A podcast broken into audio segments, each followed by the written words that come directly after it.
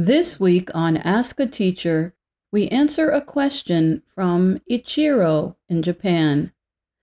He writes Dear VOA, Japanese people don't understand Christian religious terms such as religious leaders, clergy, and clergymen. What are the differences? Hi, Ichiro. The terms clergy and clergymen are general and can describe any official leaders within established religions. Clergymen is plural and used when the leaders are men. Clergy women is the plural form for women. Within Christianity, there are several terms for the leadership roles. Many are less commonly known, even by some Christians. Christianity is divided into several smaller subgroups or sects. Examples of Christian sects include Catholics, Baptists, and Protestants. The Catholic Church has a long list of religious leaders. In Catholicism, Priests are leaders who perform religious services, such as worship services and ceremonies.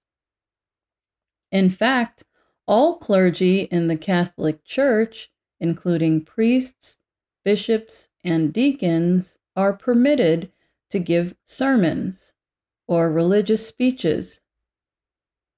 They also can lead worship and perform religious ceremonies such as marriages and funerals. The highest leader in the Catholic Church is the Pope, who lives in the Vatican, an independent city state inside Rome, Italy. The current Pope is Pope Francis.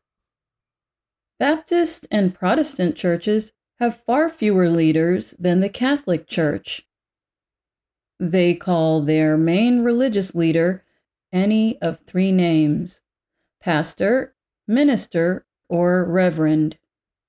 This person leads church services, performs religious ceremonies, and gives spiritual or religious guidance to church members.